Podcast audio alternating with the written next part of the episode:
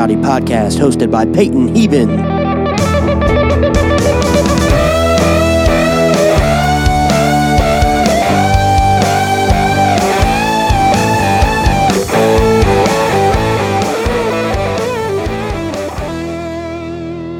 Welcome back to another episode of Behind the Music Biz, a Raised Rowdy podcast. This is episode 12. I'm your host, Peyton Heben. On this episode, we are joined by a father son duo that are both involved in the music business in their own ways, whether it's merchandise or day to day management.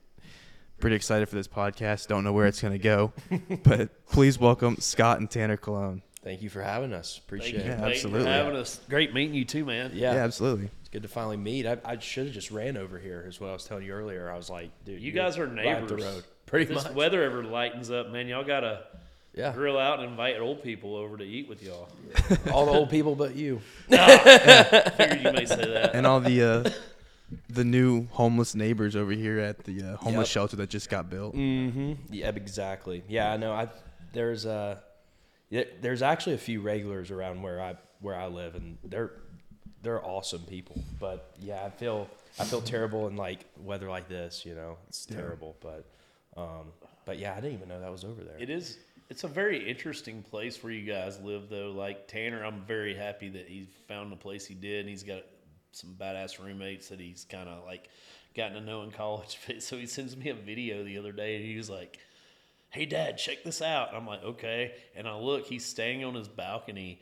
And um, Oh, a car one- goes yeah, by, and the the tires are blown out. So he's just riding on rims with sparks flying out under. Yeah. And uh, no exaggeration, it looked like a scene from a movie, like 20 cop cars behind him. And Tanner's standing out there filming it. And I'm like, okay, well, I hope they don't start shooting anytime soon. Yeah. No, that actually wasn't me. That was uh, a friend of mine. Oh. But it was like it was, you know, it was it was in our, you know, neighborhood, probably a mile away from us. But Yeah. yeah, it's uh, it's interesting for sure. I was uh before I moved here in June of 23. I was living in Hendersonville, yeah, That's where I'm and at. I was in this neighborhood called the Maples. Yeah. yeah. and I was just driving home. Ex- So you, are you fam- you're familiar with the Maples? Yep, exactly. So that basketball court and the pool. Yep. So I was I exactly about to turn, like I had just passed the fire station, and there's that like curve. Mm-hmm. I was just about to d- turn, and this car comes, or no, I see cop cars sitting. So I'm like, oh shit, let me just ten and two here. Like, don't make eye contact. Yeah. And uh, they're just like standing around, and I see him, one of the guys, roll out that that like tire strip. oh, So I'm like, oh fuck, like. wh- is this for me? yeah, I was like, I'm the only car on the road. And then uh, this car comes flying around the corner. Cop car's just chasing it. But what he did was because I was, it was like two ways. So he, he rolls the thing out, and the car that comes around the corner swerves to miss it and almost hits me head on. Oh man. And then here come the cops just right behind it. I was so stunned. I'd never seen a car chase in my life, and one almost killed me. Oh my I'm god. uh, yeah, they about got you with the I'm a, tires. I'm, Yeah. I'm a native of here. Well, Tanner is too, but I'm a native of here, and, and I'm old as shit. And uh, grew up in Sumner County, Hendersonville, Gallatin, that area. And I've never known anybody to move away from Hendersonville to get away from the crime and move to Rosa L. Parks Boulevard. yeah, well, anyway, you're a effing genius, dude. my uh, my roommate at the time was working. Um, he was working for Hendersonville Parks and Recs with Andy Gilly. Oh, God. I just Yeah. talked to him. I love Andy. Yeah. I actually uh, I went to lunch with him a, a few weeks ago. He's a great dude. But uh, yeah, I get a phone call and because he was working down at uh, Drake's Creek. Yeah. my Mm-hmm. roommate was, and there was a drug deal that went south. Oh boy. and but the cops were w- waiting to raid it like the dudes were getting set up and it just turned into an all-out shootout and the dudes that were shooting like just ran across the train tracks over by drake's creek while like people were just painting like the bathroom over it I'll I'll probably be buried in Sumner County, Hendersonville area, and so I feel like this podcast, after it blows up, is probably not going to help me running for mayor of the city. Yeah, no it's fine. I would No, vote I'm for messing with you. have you ever watched a tv show nashville? Uh, yeah, yeah, Yeah, I, I'm familiar with it. I haven't I haven't seen it though actually. i don't know. The, the dude runs for mayor but Does he really? yeah, there's so much like Yeah. shit on him, and he's just still. It's funny you bring up Andy, man. I got a uh, he's got a big event going on tonight, and man, Andy's a Andy's a godsend to our town, man. He's he's he's put on this uh, tor- tornado relief benefit show Oh, yeah. tonight, Yeah, and. Uh, I'm gonna pop in there and um, see if he's got a free vodka drink for me. But uh, anyway, um, man, Andy's that's funny, man. Everybody knows Andy, man. Everybody knows the Andy, and it's really cool because when you're- you're out on the road with people and mm-hmm. they don't really care about the openers as much, mm-hmm. Right. um, it's always like good to use like Drew Parker. Yeah. For example, Oh, I had nothing like I didn't really I didn't know Drew at all the first time I met him, mm-hmm. but I had I met him or no sorry I met him at Pigfest last year. Yeah. Yeah. and it was with Andy. So we played with him again this past April in Florida. And I went up to him. I was like, "Hey, dude, I met you with Andy Gilly. Anytime you say Andy Gilly's name, you can go into a thirty-minute conversation with anybody." Yeah, Yeah, right, right, yeah, right. right. So it's just the way his network is is insane. Well, and it's and it's weird where he came from. He was a he was he was.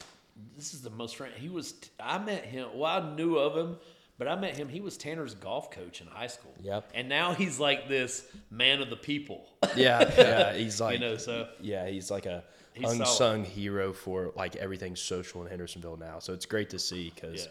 you know, Hender, it's still a small town, but it's like it's crazy the you know the small little uh, microscope he's putting on it just with all the stuff he's been putting on lately. It's it's really cool. he's to raised see. a lot of money for uh, Yeah. more tire strips to. Yeah, yeah, yeah, yeah, yeah, yeah. yeah but yeah, those police don't mess around. I got pulled over twice over there Oh yeah. no, Yeah. they, yeah, I was gonna say it's off Main Street. It's, it's- nuts. Well, and you've got that little uh, what is that place where a lot of people, a lot of people, kind of my age. I keep saying it like I'm 97, but uh, I kind of am.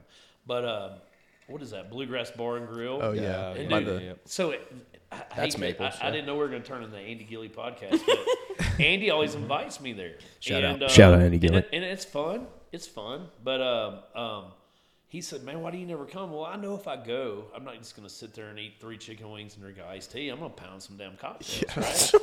and I'm like, man, you pull out there like you said, ten and two. Cops are looking at you like. You're drunk, you know. Yeah, I'm it's like, come on, man. if you're not making eye contact with the cops, they know you're hammered. And full disclosure, I don't drink and drive, you know. but anyway, I just said I did. But anyway, One of my last episodes, we talked about that. I was like, I was that how I went to New Year's down here, the bash that I walked to it. Did you go to that? Uh, n- I did not, but I, I saw it going on as I was running through here and stuff. I was like, because I, didn't know that they were doing multiple stages this year. So I was Yeah. like, what is this? Are they like somebody trying to compete with Broadway, New York, New Year's Eve bash? Yeah. And I was like, oh my gosh, that was huge. I was like, that's Nashville now. We have multiple stages on New Year's Eve. Like, this Full is sick. TV thing. Oh yeah, it was so sick. I was talking about it with somebody on a podcast, and I was because I mean I I live right down the street from it. Yeah. Um, so we got drunk here. We didn't want to pay for the the drinks there. We just got pissed drunk here and then rented some lime scooters and just took it on down. You can get a DUI on a lime scooter. yeah, Yeah, Yeah. I was about to say. I, I would imagine you could, but Yeah, we had a we had So I'm we had incriminated somebody in my myself. neighborhood. I live in kind of a um, that's bougie as shit. But anyway, it's cool. But this this neighborhood where everybody drives golf carts, and man, the cops would sit up there and were giving people DUIs on golf carts. I Yeah. went, yeah. Come You on, can get one on a horse. I'm like, there's people out lacing drugs with fentanyl and people rapists and stuff. Are you really gonna give that 65 year old woman a DUI on her golf cart? Come on. Yeah. But anyway, Yeah. Well, it's it's been uh, we've started ten minutes and uh, I have yet to incriminate myself, but y'all are all oh, I know. I'm. I, I, I'm, a, I'm a drunk driver. I'm a frequent drunk lime scooterer. Which I want a little metal around me, man. that, that lime scooter, man. I, my old bones, man. They they don't bounce off the concrete like they once did. But imagine the cops trying to catch you on a lime scooter. They're not rolling out tire strips for you on a lime Oh, scooter. no. Because you're like weaving in and out through houses, like through yards. That's They're true. not catching you. I've always thought those scooter The companies evil, were evil so Knievel helmet on. yeah. Well, I've always thought those scooter companies were so interesting because they were like so adamant on being like safe and like all these like requirements on the app and stuff. But then they only allow. I, I don't know if this is still true. They only allow you to drive on the road, right? Like they don't, or at- at least the bird or in Are you talking college. about not on the sidewalk? Yeah, they're like you can't like it'll shut off if you're on the sidewalk, so you have to be on the road. So I'm like that. I mean, we could get a little more safer just be on the side, in my opinion. But I don't. The know. most bullshit thing about the scooters, Lime and Bird, and whatever the other orange one is. Oh, yeah, Is yeah, that yeah. after midnight they cut off? What? So after the ball dropped, So you I got mean- to stumble? Yeah. So we were like, after the ball drop, we were like, let's. As soon as it dropped, we like left because we were like, we hid our lime scooters right outside. So it's Yeah. like we don't want anyone to find them. So we left as soon as it was done before the fireworks ended, so we could grab our lime scooters. Went to scan it. It was like twelve oh three. Just Oh, didn't work, and it oh, man. was like these don't operate after midnight. So we had to walk, Oh and it's piss cold. Yeah, and there's no way to get an Uber on New Year's. Nope. Oh, and if they're and if And they if do, they're gonna did. gouge you. yeah. Yeah, if you did, I'm sure it was you know eighty bucks for a- Yeah. for what a mile Yeah, and a that's half kind drive. of uh, Less than that, that's probably. I don't feel like we're getting far, but that's another thing. Like we talk about Tanner and I's dynamic and demographic. Like t- people people laugh at us and they're like, "Man, y'all seem more like buddies, or either sometimes y'all seem like y'all hate each other than father and son." But I have told my kids, I'm like, man. I'm gonna pull the dad card out here. Those lime scooter things, dude. Those things are bad news. Alcohol and lime scooters. Oh man. I mean, if you're gonna drink and drive, man, get behind something that's six thousand pounds. You know?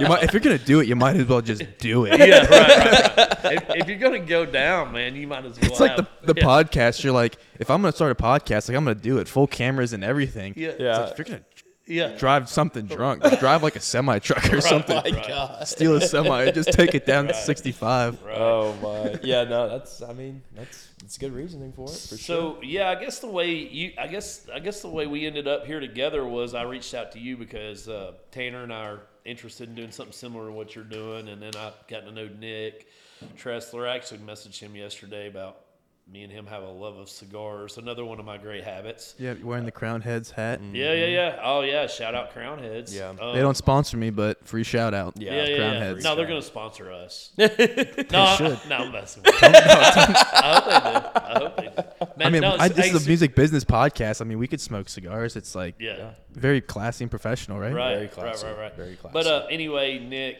Nick's great, and so we just kind of ended up here together, and and uh, yeah, the the whole thing though about Tanner and I, man, he he does his thing, and he's in management, but we're uh, we've got a real close, tight knit family. My family, everybody involved. This is craziness. Everybody involved in my family, except probably for Tanner, is in the merch business, including his mom, which is my ex-wife. Oh, nice. So that always throws people for a loop when I take them on a tour. And I mean, Donna's like one of my dearest friends on earth, but which uh, we'll we'll go through. And Donna's department, she runs fulfillment department at Richards and Southern, and she's usually the last person on the tour. And you know our industry, everybody has ADD, so. By then, everybody's kind of like, okay, they've already figured out like we're either going to do our merch with you with your company or we're not. But I'm like, so this is a fulfillment area, and this is Donna, and I know if they're listening or not. I'm like, she's my favorite ex-wife because I have two of them, and she is, without incriminating myself even worse, she is by far my favorite ex-wife. Dear God. But uh, my point to all that is, is Tanner chose to do his own thing, and and uh, blessed enough that Kappy returned his call one time, and and he, so he works at Make Wake, and But yeah, then you hear the Kappy story of how Kappy found him on the management side, and then I think it all just kind of intertwined. Yeah, it's the- all started. Everything started with Luke Combs, like Make Wake, Mm-hmm. River House, like it all. that's the only reason I brought it up was when when my my father met Kappy before I did, and uh, funny story was when Kappy's I guess his very very very first office. We'd have to do fact check on this, but I'm pretty certain I'm right. Uh, Kappy was on. He was off the road somewhere, and Dad said he knew Kappy and he knew he was man. And Dad was a huge fan of Luke Combs before, you know, when when Luke Combs wasn't Luke Combs. Yeah. And but my dad, my dad's always had a really good ear, and so he'd see Kappy sitting out front drinking coffee on his laptop, and my dad would like literally, because I've, ja- I've I've joked with Kappy about it. He said, and I'd be like, Dad, leave him alone. He literally went down there and wore Kappy out till we started working with him. But we've become, we've all become like great friends, and I mean. Uh, I mean, it's it's weird how Yeah. past ha- it, it's weird how and, and who knows we'll probably collaborate on something one day, but it's weird how past happen. Like I think about that kind of stuff all the time. Like if if if his granddad hadn't wore Kappy out and we didn't all become buddies with Kappy and play golf one day and Kappy kind of thought Tanner was great, and then Tanner got out of school and said, "I want to do my own thing." And I was like, "Call Chris Kappy," and I think it was basically Tanner's first call. Really, I mean, that was his first choice, first call, and it all happened. But I remember the early stages. It just seemed like to me that I was always on the outside looking in because Dad and Kappy were real are, are still tight, but it seemed like to me it was always. Make Wake River House. So I always thought it was a the same, you know. Yeah. Maybe it was then, and I know how, you know, I'm, you know. Yeah, I'm not really.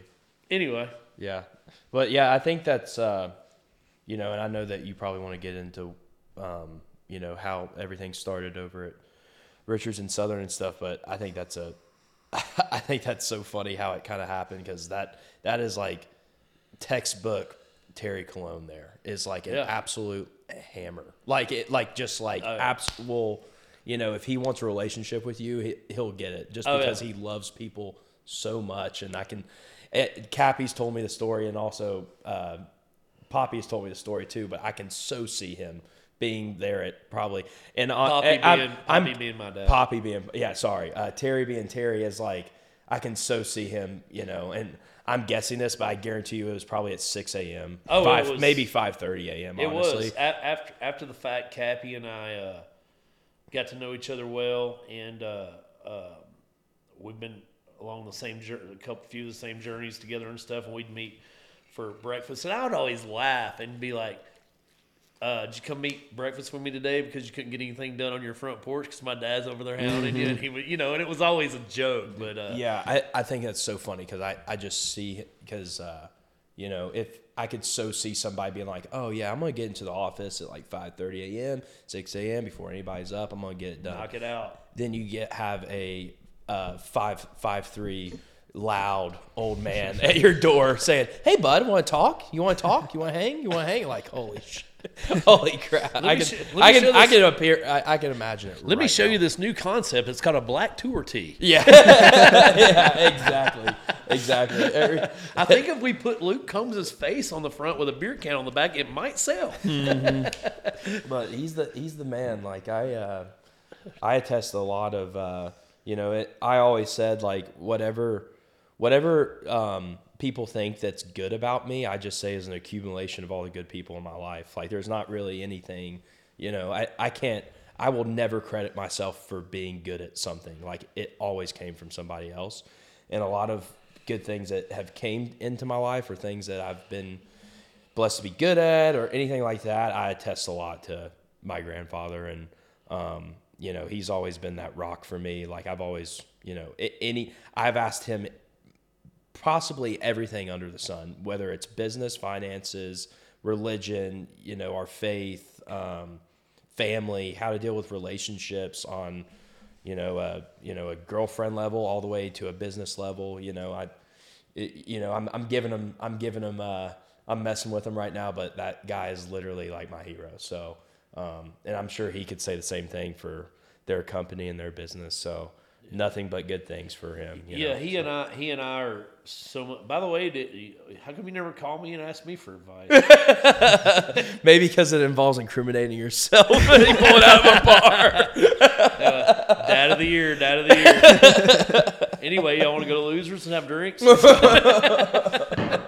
it's almost open. Yeah. oh my god. I heard. 11, 10 a.m. I heard. um, but uh, anyway, yeah, I feel the same. Uh, my dad and I tend to butt heads sometimes, and sometimes I'll, especially now that I'm older, and, and he he's he's retired every year at Christmas for the last ten years, and I don't want him to go anywhere. But um, um, we were laughing the other day. Um, you know, this weather absolutely has sucked around here for a month, and he's a big golfer, and he has a he has a him and mom have a, and mom's a big part of what we do too. Um, she they have a place in Florida, and me and my brother under our breath will be like, when's it going to be 70 degrees at least in the panhandle of Florida so he can go play golf? You know what I'm saying? And it's not we don't want him there, but it's it, it, it's like he's still so involved, and you think he'll slide off into the sunset for a little while, and then he's like comes back in and he's like a spoon. He just stirs the shit back up, you know. but it, but if he didn't, we wouldn't be where we were either, you know. So, tell me about the start of Richards and Southern. the start of Richards and Southern. so how long ago uh, from the oh man, Very first. Man, I'm almost certain it started in 1959. My grandfather, uh, my my grandfather, God rest his soul, was a school teacher, and to supplement his income in the summer, I'll try to make it quick, but it's a great story. But he would supplement his income in the summer because school teachers still don't make enough money, but made hardly no money back then, and. Uh, he would go out. He had a camera before the digital age, and he would go. You guys probably don't know what a damn postcard is, but he would go out and take. He'd go out and take images of state parks and uh, Music Row, and you know there wasn't there. Nashville wasn't this glamorous place back then. I, I do remember that far back, but um, anyway, he would go out and take pictures, and, and he would sell postcards to all these little mom and pop shops, and from there it trans it start started he started doing um, more um, touristy type merchandise you know like trinkets and that kind of stuff. Well my dad was in college and man my dad's gonna listen to this. He goes that's not exactly the way. But um, my dad my mom and dad were in college. They were both in rock bands. Uh, my dad had a record deal. He says that he sold eight records and his mom bought seven of them uh, but anyway, mom and dad were kind of rockers, and they were going to lots of shows. And the way the story goes is, dad was trying to find his way at the time, and uh, they were in college at the University of Tennessee, and they had been to a show or something at a rock show, and they were selling merchandise. And dad was like, his wheel, his light bulb went off, and noticed that the country genre wasn't doing that. And so dad just started cold calling on people. Dad tells a crazy story about uh, how back in the day before, you know, you ain't gonna walk in Make Wake and Luke Combs ain't gonna be sitting up front. You know, I mean, you may go down there a hundred times. You may, he may be down there twice. You know, which you know. That's why he's got those people around him. But Dad tells this crazy story about walking into Conway Twitty's office up in Hendersonville on a, like a Friday, and Conway's before there was direct deposit. Conway's sitting at the front receptionist desk signing everybody's paychecks, and he's like, "Hey, I'm Terry," and said he was super nice, and and uh, he said, "Hey, I'm not here to bug you or whatever." He goes, "Why do you not sell merchandise?" And he was like, "What are you talking about?" And so Dad literally had a friend back before everything was so corporate, and uh, his family was in the banking business, and he went and borrowed like this is where he's going to start correcting me. But like he borrowed like five hundred dollars, which he told me might as well have been fifty million dollars to him then, like just on good faith. He goes and buys some blank T-shirts. He builds a pre- uh, like a makeshift hand press in his garage or whatever, and he starts printing shirts. So he puts them out on the road, and then you know Conway was selling out of shirts. Next thing you know, he's like tells Johnny Cash, he's like, "Hey man, you should sell shirts." Hey Willie, you should sell shirts. Hey Waylon. So that's how my dad really got his start. and so uh, the first, I do kind of remember these dates because I was around. I'm I'm 53. He uh, in it was Got probably AARP. yeah yeah I do. No no. they send me shit and I freaking get pissed. They're starting early. Yeah, Getting but that anyway, lead. um, they'll they'll. Uh, I, I do remember this. Probably in 1980, I would have been 10 years old. I remember Dad was friends with a gentleman by the name of Dale Morris. Still is. Um, Dale was was a big was a big man. He's retired now and into really really badass boats. But uh, anyway, Dale. Uh, Dale and Dad basically ran into each other somewhere, and Dad he was like, "Hey, I'm going down to check this band out, or I'm going to manage this band. They're down in Fort Payne, Alabama. They're called Wild Country, but the RCA signed. They're changing their name to Alabama."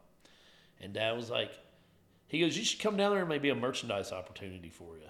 So literally, Dad just had a good faith jumps in the car. That's why a lot of times I'll I'll um, flake out on stuff, and I'm like, "Yeah," because you never know, you know Never know. So uh, he goes down there and he lands Alabama. So they go from a hand press company to basically automated overnight. And I remember, I remember Dad telling he it would be awesome if he was on here. Actually, he, I remember him saying like, "Yeah, I remember me and your mom, me me and your mom. We thought we were rolling. We like grossed, not netted, but grossed like fifty grand or something for the whole company, and they had to split that with his dad."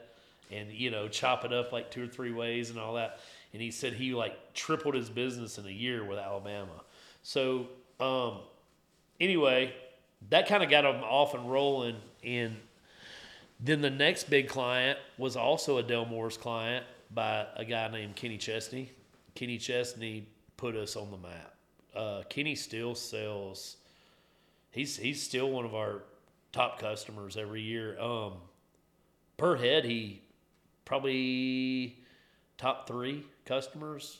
Um, he, uh, you know, in a in a world in the in the in the uh, music industry, and it's not ever it's not ever a, a, a bad thing. It's usually because you can't help but do it. We lost we've lost customers in the past, and I mean we've lost customers because we've effed up. We've also lost customers because somebody else had deeper pockets than us. There are a few of those artists like Luke Bryan's one of them, um, and I'll I'll say that with man I get emotional talking about that guy because I mean hell he and I used to eat split quesadillas at the Tin Roof because that's all we could afford, and he's man he's he's a big part of our family. Luke Bryan, Kenny Chesney. Um, George Strait. George Strait's been with my dad since man. I have pictures of me and Clint Woolsey again incriminating myself. We're like 17 drinking Bud Lights backstage at George Strait shows, you know.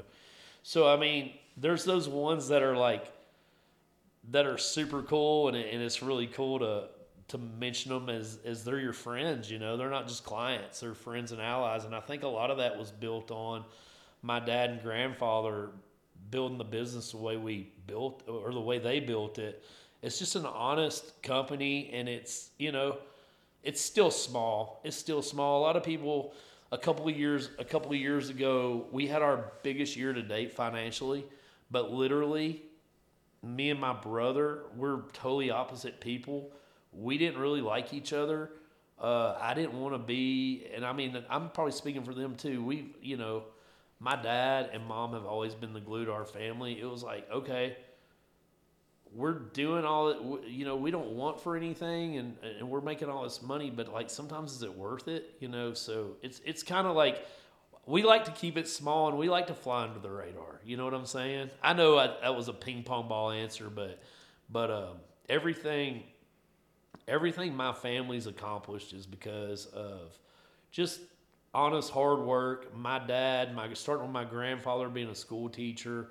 My mom is the glue. I told somebody the other day. They, they said, "Is your mom still active at Richardson so on. Hell yeah, she is. I said, me and my dad and brother would be broke in six months if it wasn't for her. We'd be flying around private and driving Bentleys. I said it wouldn't last long, but it'd be fun for a little bit, you know. So she uh, she's really the glue that holds it together, and uh, she's they're all just super active. But it is funny every year. They're like, we're going to spend more time in Florida. We're like, yeah, okay, okay. But I mean, it also keeps them, and I mean, they are the youngest 70 year old people you will ever meet in your life. Is that right, Tanner? Yeah, for sure. I mean, it, to their appearance, to the way they carry themselves. I mean, they, uh, yeah, my somebody asked me the other other day. They were like, "How old's your mom?" And I told them, and she she I, birthdays don't bother me. They were like, "What?" I went, "Well, dude, I'm 53," and they were like, "Oh, yeah, I guess yeah, that's crazy." You know, they just they've always really taken good care of themselves and really blessed to have them. And, and, um, you know, me and my brother joke about it like, golly, man, is he really going to retire this year? We really don't want him to. Uh, you know, he, he holds it together and we butt heads and, but that's what families do, you know? So, Absolutely. Anyway. So, what exactly is your role over there? Man, I do. Um, so I'm in sales, and I do a lot of customer service. Like we go, it's it's funny, man. So dad will tell me you need to get out to some shows so i mean you have to be out there you really do like um we are talking about some of some of these artists that are represented in your your place here you know and i was looking around and uh, some of them we don't have we've had that guy three or four different times um, Can you say it on the podcast? Yeah, yeah. Chris, Chris Cagle, Cagle, he's he's a friend of the, you know, he's he's uh, he he retired, and I think he's trying to make a comeback. Uh, Travis Tritt over there. Travis, we just got him back. He left. I don't remember why it was that he um I don't know, you know, something happened. It was, you know, a business decision or something, but we just got him back, and I'm. Oh, so- you know what? I'm so grateful, man. Such a fan. I remember I was on this huge Travis Tritt kick back in like I think high school or early college. Yeah. And I tried to buy online Travis Tritt merch. Yeah. And there wasn't any. Yeah. So I had to buy something off Redbubble Yeah. that was like just a Yeah. like black and white silhouette of Travis Tritt, but he didn't have any merch for a little bit yeah. online. And he kills it. We call him the uh, we call him the I, I, I, icon acts like Tracy Lawrence, all these guys that we've always had or we've had and they've come and gone and done different things. They are I think y'all's I think y'all's generation is and there's nothing against what all these other artists are doing because I like all of it. Um, well, not all of it, but you know what I'm saying. I like all. There, I think there's a lot of. There's no genre anymore. But I think you guys, y'all's generation, are starving for the Travis Tritts and the Tracy Lawrence and the Mark Chesnutts Oh, and yeah. the. You know what I'm saying? And I mean, there's nothing wrong with listening to uh, being into. I mean, Jelly Rolls record, shit, it's fucking amazing, right? But I mean, like if you listen to my playlist, man, it's all over the place, and I'm sure y'all's are even more so than mine because I'll get I'll get fired up when he'll be like, you know, we'll be listening to like some old Strait or something like that. You know, I mean, it, I think y'all's generation's starving for that stuff, and and I think, and I mean, there's some out there. There's some guys that are are breaking that are coming out like like Combs is country, you know, and but there's guys out there. I think Jon Pardi's awesome. Yep. Um, but you know, I mean, man, I could sit here. We could go down a rabbit hole. I mean, if you if you take Mark Chesnutt's record "Too Cold at Home" and play that from front to back, you ain't gonna skip nothing. You know what I'm saying? It's just solid all the way through. There's this dude in town named Dan Marshall. yeah, that sounds familiar. I think he was talking about going to Richards and Southern. Oh, really? Yeah. He talked to me about it uh, last Tuesday. Well, what'd you tell him? I said, you guys, I said you guys were coming on the podcast. I said I'll put in a good word. But anyway, he's so country. Oh, like his I love stuff, it. it, sounds I love like like Brooks and Dunn. Yeah. Oh, it's so good. It's such. It's so country. Yeah, there, there's some cool stuff coming. There's some cool stuff around the bend too. I mean, uh, Zach Top. I'm Yeah. crazy about that dude. Uh, Yeah, man.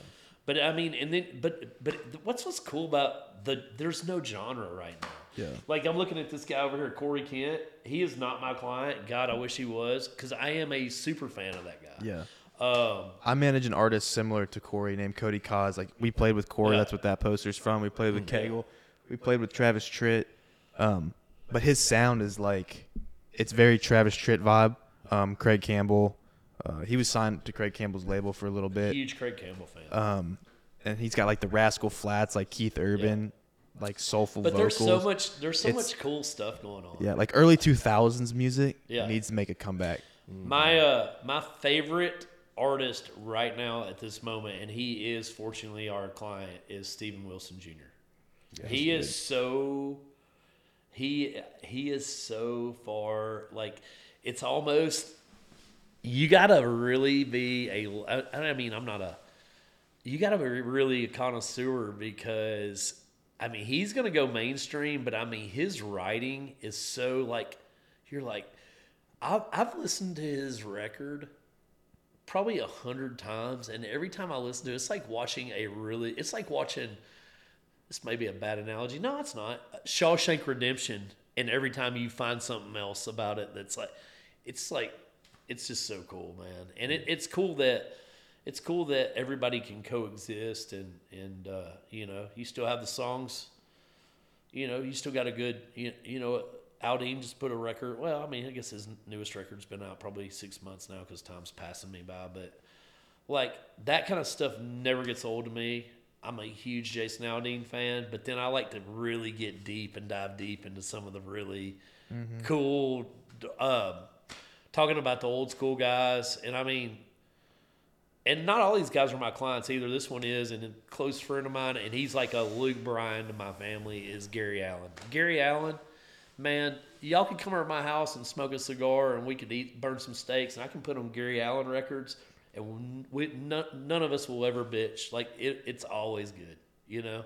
I do love Gary Allan. Yeah. That's the the like 90s, early 2000s. That's just like Yeah. top tier. Yeah, and I country and I like I don't know, man. I mean, I guess it depends on what kind of mood I'm in, but he always had that kind of I don't know, kind of I don't know, kind of some of his stuff was kind of dark and grungy, pushing the limits a little bit, you know, and maybe talked about smoking before it, that was mainstream and okay, you know, and, and all that stuff. So anyway, Tanner's Yeah, got yeah, a it's Tanner's drum. Tanner's working with an artist right now, and we're fortunately getting to work with him. Um, and he's I don't know where he fits, which is so badass and so super cool because he's just so unique and so awesome and great guy. And then and uh, but yeah, everything they've got going on over there is crazy cool too. His Yeah. his his boss, which is Kappy and and Dylan. Dylan is like one of the smartest guys I know, young guys too.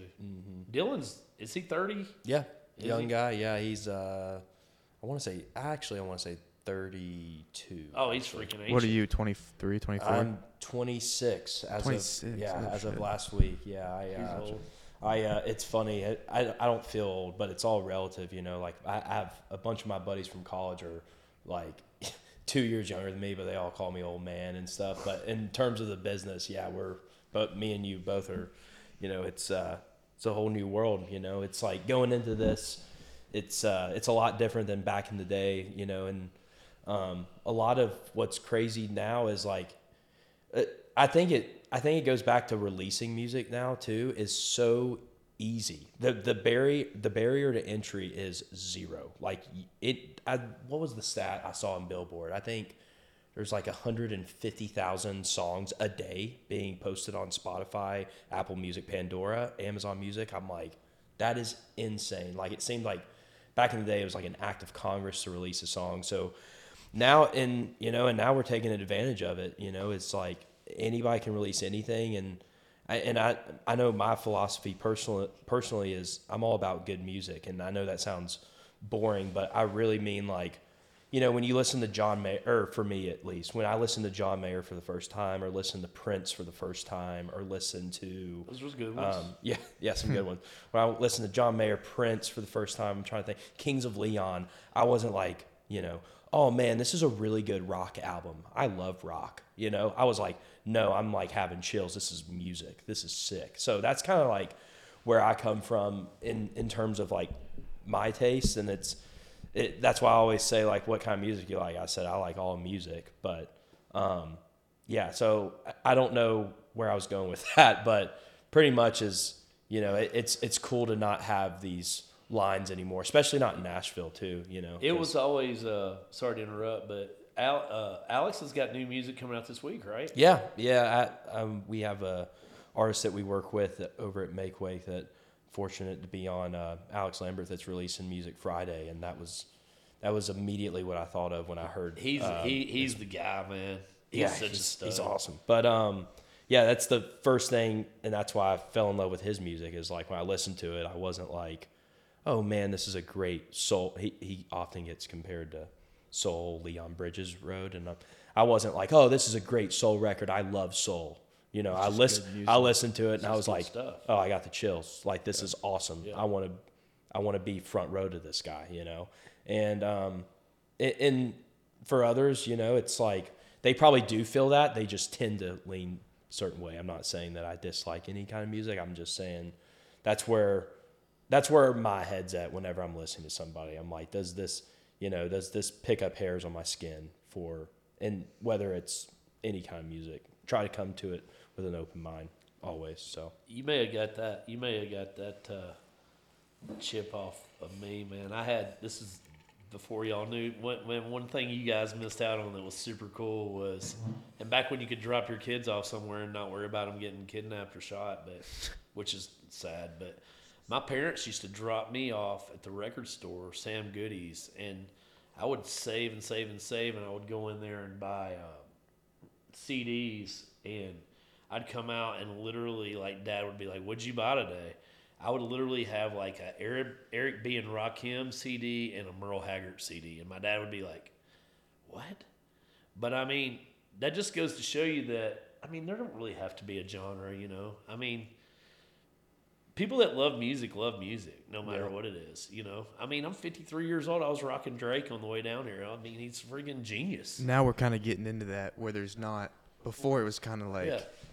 there was country, there was rock, there was hip hop. Now it's all kind of one and the same Right. because you get an Austin Snell, a Brantley Gilbert. That's the very rock country. Right. Now Nickelback goes from just being a rock band. Now they're doing country festivals and and Right. having country artists tour with them, like Josh Ross and and Brantley. Right. Um, and then you have artists like Morgan Wallen that starts out trying to be like super country, and now he's doing more like hip hop country. yeah. Yeah, yeah. So there's more, and Hardy now he's just going like straight hard rock. Absolutely. So there's no, it's kind of everything's just blended And I, together. I, I think it's cool, man. I, I think it's awesome. I uh, I uh, I don't easily get starstruck. I mean, I have had my moments. Um, been around George Strait 400 times, and he still locks me up a little bit because he's the king.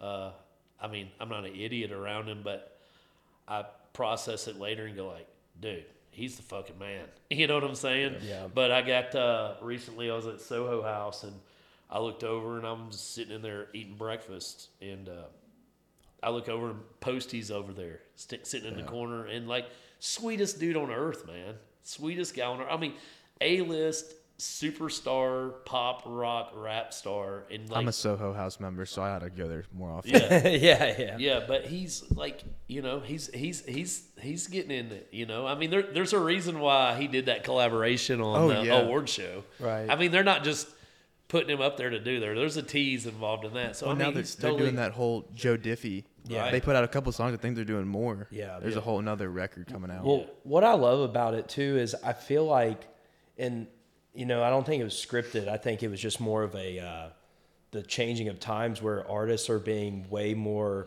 um, candid about their influences. Like uh, an example would be a meeting I had the other day. It was an internal meeting, and we were talking about um, just like artists saying their influences more.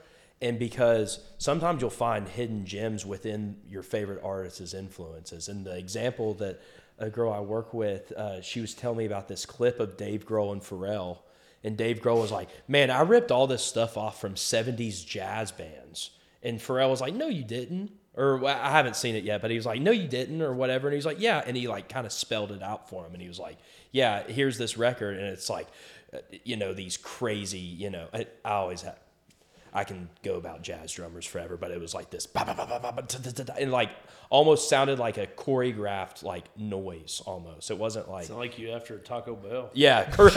yeah, yeah, yeah, yeah. It was almost, he, and he was like, "Holy shit, you did rip this off." And so now I just think like today, in today's world, like artists are just being like very candid. Like like Post Malone is an example. Is like, dude, I love country music. I'm gonna lean into this now. And you know, um, I think uh, Dad mentioned Morgan Wallen. He uh, he loves hip hop, so he's like, I'm gonna lean into this. And so I love it, dude. I love We, that uh, there is no. I love that artists are like, yeah, dude, I, I love this kind of music. I'm gonna start leaning into this more. I'm not gonna be trapped in this bubble that people say that I'm in. I Well, you, love you, it. you kind of hit the nail on the head, Tanner, when you said Pharrell Williams and Dave Grohl are having a conversation. Yeah, yeah. How different are they? absolutely. and they're they're vibing and you know what I'm saying it, it's like um you know uh, I mean he's he's been around for a bit Ernest Ernest Yeah. is a dear buddy of mine Ernest was a rapper right well he was a baseball player in high school badass pitcher now and, and then he and then you know he he uh did the tried to do the rap thing, but man, he blew my mind right before Christmas. I randomly ran into him at Losers. Shout out Losers.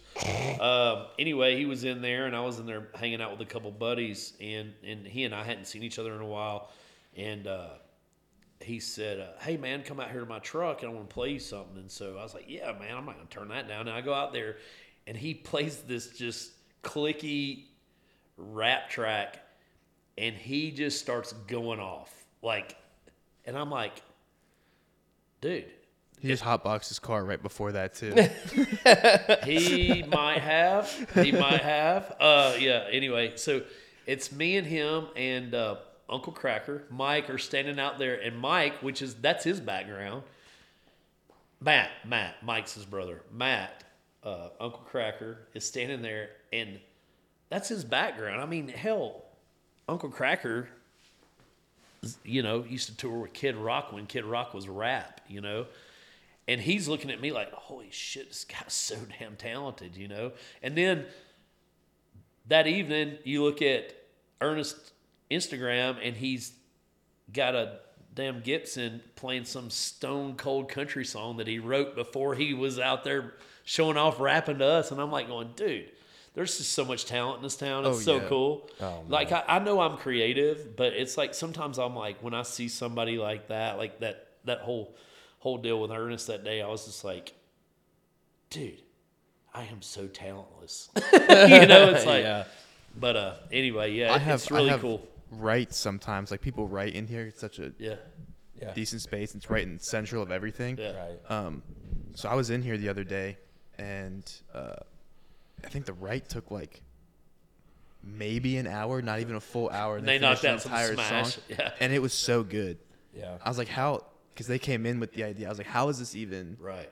possible? Like, I, I'd have to sit here for three days Right. to fig- finalize Right. the song. Right. But it was like maybe 50 minutes. Right. Yeah. The vibe was right. The, Yeah. The, that's crazy, But- man. Yeah, that blows my mind too. Like when you'll see somebody up for song of the year or something, and you'll be like, "What a." Like how how many years was that song in the works? They're like, oh, we wrote that in ten minutes. You're like, what? It's Yeah. crazy. Yeah, Well, that's what that's what's also great about this business too is that we don't, you know, uh, they and I'm I'm speaking for artists, songwriters, producers. They don't necessarily want to do what a um what would you call it? I'm just I'm just gonna a suit or whatever, you know, a manager agent. They don't necessarily want to do that. They would hate doing that. Also, it takes away from their creative uh, process. And also, we aren't, or I'm talking about me, we aren't as creative or have a more of an execution mindset where doing this, this, this, getting this done. And that's not for them. So it's like a perfect harmony. Like, I had like a, I had an artist the other day was like, "Man, thank you so much for this," and it was literally like the most basic, something easy for you. yeah, most basic like job, whatever job description of me, like totally my job, Right. and I'm like, "Uh, you're welcome, I guess." And then I'm like, and then on the other hand, they'll make an incredible video, have an incredible write, and send me this work tape. I'll be like, "Holy shit! Like, how did you do that?" Like. Oh my God. He's like, yeah, man, I just kind of felt it, felt the vibe, and I was just feeling this way this day. And yeah, we just called a heater, and uh, me and so and so got together and did this. And I'm just like, what? And they're like, yeah, man. And I'm like, so it's a, Yeah. this town, or I mean, this business has a perfect harmony of, It's a give and take thing. right. Yeah. It's like, we can't do what they do, and they don't want to do what we do, you know, and it's perfect. That kind of goes back to my business too. My brother and I are, are my mom and dad are very, very involved. In fact, I get my meeting at twelve thirty is with my mom and dad because dad wants to discuss something, which is great. Um, I hope he takes me somewhere good for lunch. I'm hungry, but anyway, my brother and I run. We, we run kind of the same roles because I mean we are a mom and pop operation. I mean we all do wear different hats, but my brother, I can definitely not do what he does. He's an accounting major at University of Tennessee. I went to University of Tennessee and I did not graduate, and I had a damn good time. Um, but Ryan is very, very, very in depth with what's going on and the accounting, and he knows. Dude, this is crazy. He'll project, and I mean, I guess it's one of the things you may have had had to be there. You may have to be there to see it. Ryan will project a George Strait show, and it'll be, or, or whatever. It could be Morgan Wallen or Luke Combs or Post Malone or I mean, not all those are our clients, but I'm saying he'll project like, okay, they're going to sell this amount of merch. They've got this many tickets sold, this many hard tickets sold. He'll go through this thing. And when I tell you, this is no exaggeration, he'll send out like two tractor trailer trucks to a stadium show. And they'll come back and there will be four or five boxes left. I'm like, yeah, but did we run out of the top selling shirt before the the uh you know, before the headliner went on? No. And it's like I can't do that. man, I, I'm gonna, I'm gonna I'm gonna be the crapshoot guy. I'm like, I think they're gonna do this. You know, I'm gonna get, put my redneck voice on. I'm gonna, but he, you know, he can't. And then you know, I'm the guy that sometimes I'll catch flack from coworkers. They'll they'll be like, "Oh, well, Scot rode in here at ten o'clock," and sometimes mom will come down on me a little bit, and uh, and I don't ever correct her. She's, you know, it's like I'm on the ACM board tomorrow. I have an ACM board meeting, and then I'm going out to dinner with clients, and the client I'm going out with is a good buddy of mine, and it'll be fun. But I am also a homebody these days, and I mean, although I know I'll have fun once I get there it's like, oh God, man, that sounds like an ass whooping. You know what I'm saying?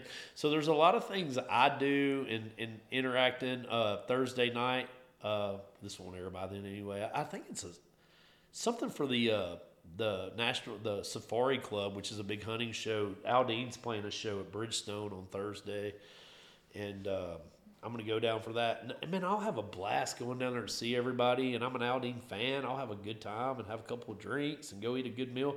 But it's like right now, wrapping my head around that, I'm just like, oh, you know. So I guess my point is, it's kind of like what Tanner just said. It's like we get baffled by like a great song or something, whereas in my business, Ryan will do something and I'll be like, shit, I wish I could do that, you know? And I hope he says that about me sometimes, you know? I don't know if he does or not, but but uh, it's it's cool though. It's it's cool. Like I, I think that keeps. I mean, me as a God fearing man too. I think it keeps everybody on their toes too. It keeps your ego in check. You know, like just when you think like, oh, I'm a bad motherfucker. Somebody somebody put something in your face like, well, hell, I can't do that. Yeah. you know. Mm-hmm. Yeah, for sure. Um, Tanner, I want to go into kind of how you got started in the business. I know we had touched on it earlier how you didn't you kind of want to do your own thing. You didn't want to go into the merchandise business. Mm-hmm. Um, but tell me kind of what it was like for you going to school. You went to school, right? College? Yeah, yeah, yeah. I went to University of Tennessee. Okay, yep. cool. So um, when you were there, if you had decided I do want to do the music business or mm. what it was, um, what your passions were, what you just tell me the story of how it all yeah. panned out. Yeah, for sure. Um, I think I'm trying to think of like the first show I went to, but I, and honestly, I couldn't tell you. But I think I, the one I remember the most would probably be, I don't know. I had to be in elementary school, probably like fourth or fifth grade, and I was always going to Kenny Chesney shows. Were the ones I would remember the most. But I would always be with my family, and you know, I was uh, I was a guest. I was a fly on the wall. I wasn't contributing anything. Like I was totally just lucky to be there and I enjoyed it and thought whatever this was people were doing, I was like, this is really cool. Whatever, like these are crazy jobs that you would never hear of, like traveling the world, putting on these great shows for people. I that that was my kind of uh, my thinking behind it as a young kid. Then in high school, I would say is when music started to mean something to me, where I was like, you know, it, and I always like give the example like if you listen to November Rain by Guns N' Roses or any like breakup song as a kid, you're just like, oh, I feel sad. But it's like you don't really feel it. So as I got older, music started to mean stuff to me, whether it was like losing someone or whether it was breaking up with somebody or whether it was losing a family member or anything like that. Music started to mean something to me. So I was like, okay, music's okay, music is a big part of my life now. Then in college, um, I would say um, same thing. Like I, I, would get invited to shows from my family, and um, I would, you know, I would go, and again, I'd be a guest. You know, I'm not contributing anything. Happy to be there. Um, but then I would really start to pay attention. I would say it was probably again probably a, probably a Kenny Chesney show, just because those are the mo- the ones I went to mostly with my family. But I I began to like pay attention to the crowd instead of the show and instead of like being backstage and the bells and whistles of everything and i started to pay attention to the fans instead of what i was just doing. And i was like man look at all these stories. This is what um, kind of like the philosophy of why i got into what i do is um, all these stories that you can be a part of. And um, i always like use the example of like there's like it, i mean this isn't every show but you'll see the first date couple where it's like they literally have gone to school with each other and they like each other and you know uh, have a crush on each other. Their dad dropped them off. They're not saying a word to each other, but they're at some some Kenny Chesney show, and then there's you know there's the family of seven where one kid crapped himself, one kid's crying, one and the mom is like like pulling the dad for you know oh can you please help out the kids, but damn it this dad paid all year to see this Motley Crue concert and damn it he's going to watch it you know? And all those all those like you know the, the the couples that are dancing with each other on a certain song i'm like damn if i could be a part of that i mean i would never be working. Like i'm just creating experiences for people making their years maybe making their decade i mean i know i've talked to my dad and my Changing their lives, maybe. yeah uh, for sure i mean are being made that night. yeah, yeah, correct. Yeah, I mean Seriously, Very true. seriously. very true. Yeah, very true. Like lives are changing, and I was like, man, just this one little blimp in time that I'm a part of can, you know, I'm making, like I said, making people's weeks, days, years, decades. As Dad said, changing people's lives probably. Um, so I was like, okay, I want to be a part of this, but how? Um, I was lucky enough to meet my boss now, uh, Kappy, in high school, um, with and met him alongside of uh, his his buddy uh, Bradley Jordan, and Yeah, um, Peachtree. Yep, and um, we uh, we went and played golf together, and I, I, I my grandfather invited me, and I met those guys, and um, I remember thinking about Kappy and Bra- both Kappy and Bradley both were just they almost had like I wouldn't say it was reckless, but they were just kind of open to anything in terms of when they were talking about business. Like they were just open to any ideas. There was no limits. Like n- there was no there was no no. Meaning like, oh, what about this? Okay, let's hear about it. Instead of like, oh no, that's not going to work. That's not within the that's not within the borders of what we're trying to do here. They were just like, oh yeah, like yeah, tell me about it and stuff. I was like, oh, these guys got juice. Like they they literally will do anything they can do to make their artists successful or create fans. And uh, so that from the jump, I was fans of those two. And then um, you know, and then in college when I decided I wanted to be in this. I, I thought about Kappy again. I was like, man, management has their hand in everything. So they are like the the the first stop into creating these experiences. Obviously, there's promoters that create the concert. There's agents that you know book the shows. There's publishing that are all about the songs and stuff. I was like, well, management gets to handle everything, or not handle everything, but have a hand in everything. I was like, okay, that's probably what I want to do. And then I thought about Kappy, and I was like, man, this guy is like, it seems like, and also his a testament to his team and you know, I'm biased, but we have the greatest team in the world over there um, at Make Wake, and um, and it was a test. I think it was a testament to him too, the way he was speaking that day when we were playing golf. I was like, man, he, not only would I be working for this awesome, awesome leader, but I'm gonna have the freedom to do what I want to do, whether it's you know, hey, we're and I'm making this up, but hey, I'm si- I'm signing a metal band today. It's not gonna be like no, no, no, no, no, we don't do that. Like he would be like, okay, tell me about him. Can I listen to him? And you know, it, you know, it was that kind of freedom was refreshing. So I uh, I gave him a call and I told him exactly what I told you. I was like, hey, look, this is what I'm trying to do. Like I want to be a part of this somehow. I want to make these stories for people. He's like, that's exactly what I'm. You know, he, if you've ever met him, he talks. he talks so fast, but He, he he's could- like, man, that's do a, Kappy perfect. yeah, do that's, it. That's exactly what I'm. Um, that's exactly what I'm looking for. Only problem is you have to finish school, but let's let's let's let's do this thing. and I'm like, I'm like, are you serious? He's like, dude, I invest in people. I don't I don't I don't care what you're. Yeah, this is exactly what I'm. Yes, let's do this. And I was like, I was like, uh, okay. Um, so that's when I started. Uh, I'll just aside. That's when I started. It, that was August. Um, after that, um, I met my um, other mentor, Dylan Wright, who is the manager for Flatland Cavalry. He's great. Yeah, he's man, he's another role model of mine um, in business and out of business.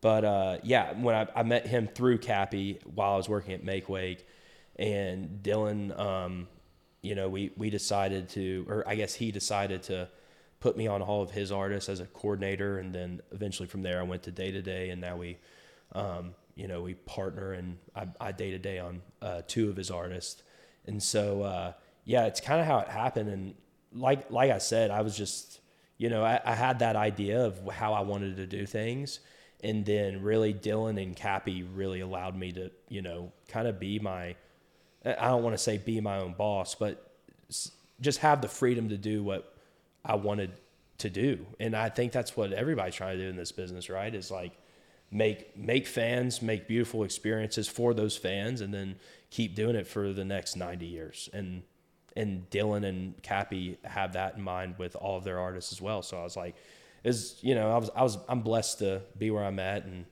it's a beautiful thing for sure. Um, so yeah, shout out to those two guys. I mean, I owe I owe a lot to them, especially yeah. Kappy ahead. does a great job with a good work environment. Um, Yeah, just listening to because when I first started in this business, I didn't really know anything Mm-hmm. because I didn't go to college for it.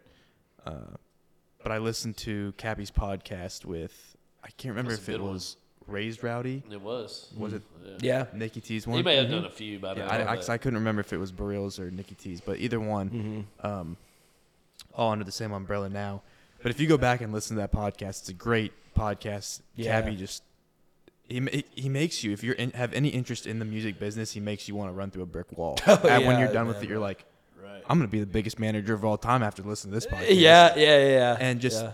that was also it opened the door for me to kind of look up Dylan, and Yeah. he inspired me to do a lot of things. He doesn't even know it. We've never met. I think he worked with Dylan Carmichael, right? yeah, still does. Yeah, still does. So we played with Dylan Carmichael one time, so I was in contact with him a little bit, but I haven't had the chance to talk to him. and Be like, you know, yeah, when you started Deep Roots, like you just up and started Deep Roots management, Right. and then Kappy was kind of like, why don't you do this with me? Yeah. And I up and started my own entertainment company, Yeah. management company, yeah, and I've been doing it solo. Yeah. So like, haven't seen him yeah.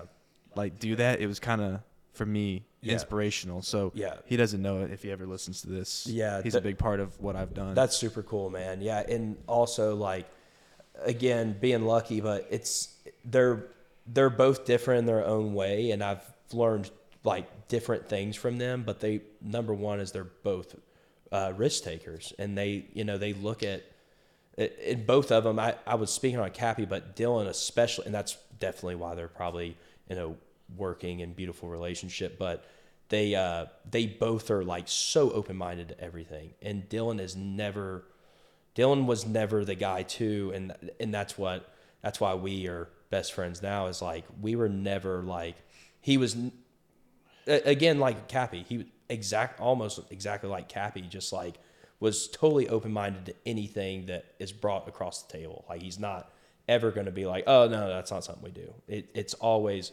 no holds bar and stuff. I would say you know Kappy is that motivator, but Dylan is seriously the ma And I always say this like the number one thing I learned with him is the master of dealing with people, not not like like not being mean to people, but I'm saying like how to how to navigate in a conversation, when to say something, when not to say something, when to word something in a different way, and that's the number one thing that you know, uh, especially you know, moving along in this business is like how to you know how to deal with relationships and you know when to um, when to hold back, when to not hold back, when you need to be um, when you need to be really candid, when you need to be pull back a little bit, and yeah. So I always say Dylan is a master, master, master communicator, like unbelievable, like the number one person in my life that I would say is like the best communicator ever. And like I was like, man, I bet I always mess with his wife Alexis, is also a dear friend of mine. I'm like, I I, I bet there's and they're like, I'm always like, I bet y'all have no problems. And she's like, what are you talking about? And I'm like, dude, he just communicates everything in such a great way. And she's she's like, yeah, I need to tell him that. You're right. And he's also so yeah. Dylan, and I mean everybody has their moments, but he doesn't like. If you're around me enough, you're gonna see me show my ass, right? Dylan, Dylan and he's just so. I mean, I'm sure he has bad days. We all do, but man, he's just so even kilter and and like, all right, this is the way it's gonna be, and. Uh, you know, if things ain't working, sorry, things ain't working, blah blah blah. But it's never he's he's solid. But uh, Yeah. as as a dad, man, hearing him say that is uh pretty reward rewarding to me, man. I mean, you know, I mean, I, I think it's pretty cool, man, and and and uh, for him to get to work with those guys is is a blessing for me because. Uh, man, this world is effed up, guys. Yeah, And, uh, yeah, for it's sure. Pre- it's pre- pretty pretty awesome, man. I've Yeah. got some really really close friends that aren't as lucky as I am to.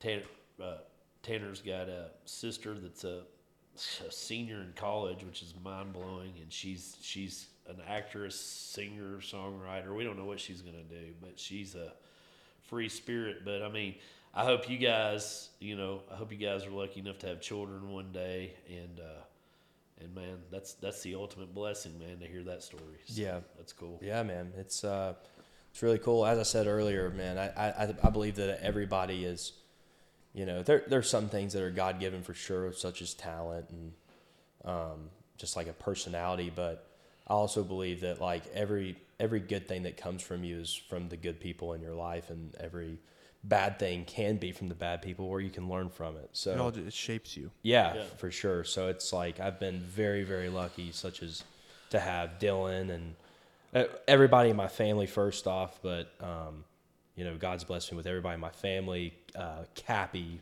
Dylan Wright, you know. So I've I'm lucky to have a lot of good mentors and role models in my life. So yeah, it's been I'm blessed, man. It's cool. cool. Now It's cool. I now I get to it's cool too to see you young guys um, be loyal to people that are loyal to you. You know, I mean that's how you can really, you know, I'm a shit, I'm a big karma guy, man.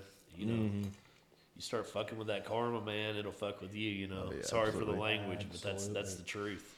yeah, absolutely. Yeah. But I know you guys have to go here shortly, so real quick, I want to hear both of you give what your advice is to somebody that wants to be in the music business, um, where they are and they're trying to do something else, or just anything inspirational within the music business. Um, and it could be if they are directed towards merchandise or management, or or it could just be general music business overall. So, Scot, if you want to go first. Um, man, let's see. Man, I have people. I have younger guys, younger people approach me all the time, and and uh, you know, I you know I, I'm I'm to the theory like unless it's some something that you have to have a little God given talent for. I'm never, I, you know, I dabble and mess around, try to write songs, but I'm never gonna probably get a cut. But unless it's something God given talent and it's something uh, that like Tanner and I do, and you have the some knowledge to do it, I think, man, you should just, man, I think whatever you, I think whatever you dream to be, I think you should dream really hard about it, and I think you should give it 110 percent. I know that's kind of cliche answer, but I mean, uh, man, I was blessed into a really great family. Kind of had my path. Thought I sometimes I don't I don't ever regret. There's I don't have many regrets, but uh, you know there was a time I wanted to be in management. I dabbled in management. Had an artist that had a had a big big song and uh, uh, but also I didn't know what the hell I was doing, but I also oh I, I'll give you a good I'll give you something good. If you decide to take the path, whether it be merch or a guitar tech or whatever your passion is, or a or a manager or a songwriter or a singer, don't have an ego about it. That's the main advice I would give. I I, I will say that. You, you know, you've known me for an hour and a half now, and I we all have egos, but I've never had an ego. I had mentors, luckily by the grace of God, that my dad had established this path for me or my brother, me and my brother to go through, and all these great influential people. I remember one time specifically when I was dabbling in management, I called Erv Woolsey up. No big deal, right? He takes my phone call. Erv says, Hey, Scotty boy, what are you doing? That's what he's always called me. I was like, Man, I'm managing this artist and I've got this contract and it says no backline. He's like, What's your question? I'm like, I have no idea what that means. well, he, as men and guys do, he ragged on me. But then he pulled me to the side one night when he used to have this bar called The Trap before there was a Losers and all that. Pulled me to the side. He goes, Hey, you know I'm busting your balls because I love you, right? I swear to God, he told me this. Man, I get emotional thinking about it. And I said, Yes, sir. And I said, Man, I can take it. And he goes, Most guys wouldn't ask if they didn't know. They would just try to figure it out and then they may fuck up. Yeah. So don't have an ego, man. If you don't know how you're doing something, it's like me asking you questions about a podcast. I'd like to do this, but I don't know shit about it. Mm-hmm. But I'm not going to try to wing it. I'm going to ask people that I know that respect me and I respect them, like yourself. Like, hey, man, how do I do this? I'm not trying to go in competition with you or nothing. I just want to learn about it. You know, don't have an ego. I mean, if you're a songwriter and you're starting out and you ask Ernest or Morgan Wallen, like, hey, do you think my songs are good? And they're probably not going to go like, you suck ass. But if they give you some constructive criticism, fucking by God, take it. Yeah. You know? And I think that Uh, is big for the, for the industry is don't be afraid to reach out. Like if you're trying to learn, don't be afraid to reach out because a lot of these people are just willing. To, they're willing to Oh, help. oh man, and and my dad always told me this. He goes, "Let somebody do a favor for you." Now that doesn't mean like, "Hey man, I need some backstage passes." But if if if if if you're friends with this guy here and and you need him, you know, you you know he knows somebody and you know somebody and you've wrote a song that you know that guy could cut and make a smash. You're like, "Hey man, would you mind listening to this and give me your honest opinion? And if you like it, will you pass it along?" man, that sometimes that means more to the person you ask for the favor than it does for you getting the favor. Does that make sense? Yeah, Corey. Uh, it's funny you say that because we played with him and we sat there and we talked to him for hours, just like just normal people. It was the first time we had, first time I had Yeah. met him. Cody had played with him previously, Yeah. but like his whole team was just so good to us. Yeah. and my girlfriend is from uh, Central Indiana, like north of Indianapolis, Uh-huh. and Corey's playing there with Parker McCollum Yeah. this Saturday. Yeah. So they just gave Oh, us we, tickets. We'll, ha- we'll have people there. Yeah, we have, Parker's Parker's one of our guys. so we're just uh, we're driving up. God bless Parker McCollum, man. Yeah. dude. I'm a, Everybody in that I'm a- all I'm a- all camps are just I'm such a, good I'm a people. Texas Yeah. country guy, man, and that dude rock effing star, man. And what a guy. Yeah. What a guy. But yeah, man, don't I mean if if you could sum it up, don't have an ego, man. Don't be scared to ask questions. Don't be scared to be think when you think you're being a dumbass, you're probably not really being a dumbass. You're probably asking a question that will probably the the question you're bouncing it off of somebody. They'll probably respect you a lot more because you asked it instead of just winging it. Right. You know what I'm saying? Absolutely. Yeah. I, yeah, and the piggyback off that is like uh, something I've been thinking about a lot is just people, um, you know, a- as you were saying in this business, you know, it, there's always that like movie stigma of a the music industry being this cold, dark place. People are trying to suck your blood and stuff like that, and you know, also on the contrary, there are so many good people in this business, and like as as uh, one of one of you said that uh, people are like so happy to help. Like I had a call the other day with somebody in um, uh, from my uh, my college days. His buddy is lives in Philly, wants to know how to get in the music industry. He's like, "Will you take a call with him?" I said, "Well, I take a call with him. I'm not freaking the president. Of course, I'll, of course, I'll like talk, Talk to, to him my assistant. Yeah, yeah. I was see, like, see if I can fit in my. Schedule. I was like, yeah, will you take a call with it? I thought that was hilarious. But yeah, so to piggyback off what he's saying is to be humble. You don't know everything. You will never know everything. So always be willing to learn and just keep your ears open. Be ready to also be ready to try. Be ready to fail. Um, you know, have have no shame. Ask anybody anything. You never know. They could be like, "Oh, I actually need help with this," or you know, "Oh, actually, I know this guy that needs this help." So you never know till you try, is what I always say. And um, you know, I believe, you know, God, God's already written everybody's story. So whatever's going to happen is going to happen. So just be just be humble, be open to everything, and you know, you don't you don't know everything, so strive to know everything, but you never will. So be open to everything. So. Scot, you want to plug your personal socials and your uh, and the company socials? Uh, sure, man. Uh, it's uh, Instagram for Richards and Southern, which we're really, really working hard on trying to build that. It's just at Richards and Southern. Uh, and then you can check out our website too. It's richardsandsouthern.com. Uh, my social is at Scotty C Merch. Is that right, Tanner? I think there's a one in there somewhere. Yeah, maybe. Our, or official Scott, Scott Scotty C Merch underscore official. Never Yeah. mind. yeah, I'm sorry. I'm sorry. I've been out of your office uh, a lot, sir. So I don't know your uh, Instagram, sir. Oh yeah. sorry about that that. motherfucker. Don't. Man, don't I did me. have a, a post the other day that I posted that's not really Tantor over here that went viral. Yeah, that was a, that you was had some funny ass stories. that was a You big day posted for a story the other day when you were like shopping in Target or something. Oh, It was so funny.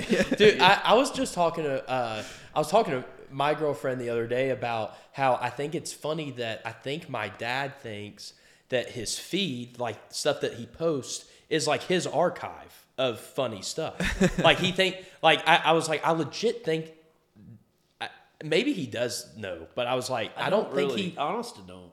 I was like, I think he's posting funny stuff, but he actually dude. thinks it's his funny. And he's like, oh, I want this to be saved. like but he just actually, drafts, like a Snapchat memory. right? But he, I don't know. but he keeps posting it. And I'm like, dude, you this- can't like, you know. I posted a video. I posted a video. Uh, There's an archive setting on Instagram that I if you like a stuff, video on just January archive the 18th, and I often do this. I'll find something funny, and the kid could obs- could be Tanner when he was 12, and he's this rooster's after him. Anyway, I'll leave it at that. So I posted it the other night. I met Tanner's girlfriend for the first time. He's in a, she's a badass. But anyway, he did good on that one. Anyway, she was like, "Hey, do you realize that post you made the other day was viral?" I went, "Well, I mean, was it got like 400 likes?" She goes, "No, it has." 29,905 That, likes. That's another podcast for another time. But yeah, the whole TikTok. But I was like, how did that happen? And she was laughing because I just met her. I go, how did that happen? She goes, I don't know. That's not even Tanner, is it? And I go, no. And then fast forward, somebody that's got millions of followers, I'm not going to shout them out, reached out to me and said, hey, you know, you posted something that went viral. Make sure, I know that's not Tanner.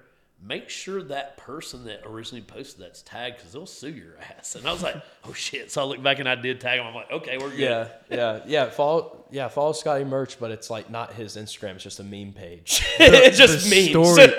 it was like we had just texted like for the first time trying to set up the original date. Oh, and you were trying for to figure podcast. out, like, Well, and I'm like looking at your story, and it was because it was snowing. Yeah. It was like when you canceled the snowing, and you were driving, and oh, yeah. and you were talking about like pissing Oh, I did. with the shriveled dick or something. how cold it was. No, I had it was some. It I had on so much clothes that I went and bought Depend undergarments so I could piss my pants. I didn't have to take God. my. Cause I'm on this water kick. My New Year's resolution is to drink more water, so I went and bought some Depend undergarments. And this one guy on this package intimidated me because he had a fucking hammer. Like he's in the Depend undergarments. I was like, dude, I'm not buying those. I'm like, dude, I could find a, I could hide an AK-47 in that pouch. anyway, Tanner, what are you doing for lunch? no, I, yeah, I was like, you yeah. wanna you wanna plug your, Yeah. your personal social and your artist socials? Yeah, I'm on Instagram at um, uh, not underscore Tanner underscore Calonge, and um, our all of our artists' socials are under uh, at Make Wake Artists and at Deep Roots Management, so we can be found there. But uh, yeah, thank you for having us on, man. Yeah, Yeah, absolutely. man. This was cool. This was Yeah. my uh, first shot. But seriously, man, if you ever get when you get 53 and you get cold, fuck, just buy some Depends and piss yourself. it works. dude. Yeah, she was. She was like. She was like. Oh, did he, sorry. Did he buy the pin? Like, does he Oh, I need? totally the, bought Does him. he need the pins? And I was like, dude, no. He literally. kind of do right now. I said he sitting here a literally. I said he No, literally. He literally bought the pins like for a laugh, and she was like, I really? And I said, yeah, like for a laugh. You know where that they were nine, they were nineteen dollars, and this is probably, man, this makes me sound like such a dick because there's people out here that are starving. I bought them to video it, and I literally, a good friend of mine, and I'm going to call him out, Brian Wright, text me, and he says, "Hey." I forgot. I don't know if he said denominator. It's like five hundred dollars if you video yourself wearing those things, and I about did it. And I'm like, eh, it's kind of drawing the line. I may, I may not want to die alone. I may want to find Mrs. Right one day. but seriously, those things that you could definitely hide some stuff in the front of those things. God, man. Yeah, if you got the room for it. Especially when it's three degrees in Nashville. Yeah, Man, it's so over. that was funny. That was funny. But uh, thank y'all for listening to another episode of Behind the Music Biz, a Raised Rowdy podcast. Thanks again to our guests, Scot and Tanner Calonge. Be sure to follow them on social media. Check out their artist. Sounds like they're going to be starting a podcast very soon, so be on the lookout for that. And then uh, make sure to rate and follow the podcast on Apple, Spotify, wherever you listen. You can check out more from Raise Rowdy at raisedrowdy.com and on social media at Raised Rowdy. You can follow this podcast on Instagram at Behind the Music Biz. You can find me on social media at Peyton Heben. And we'll see you all next Tuesday for episode 13.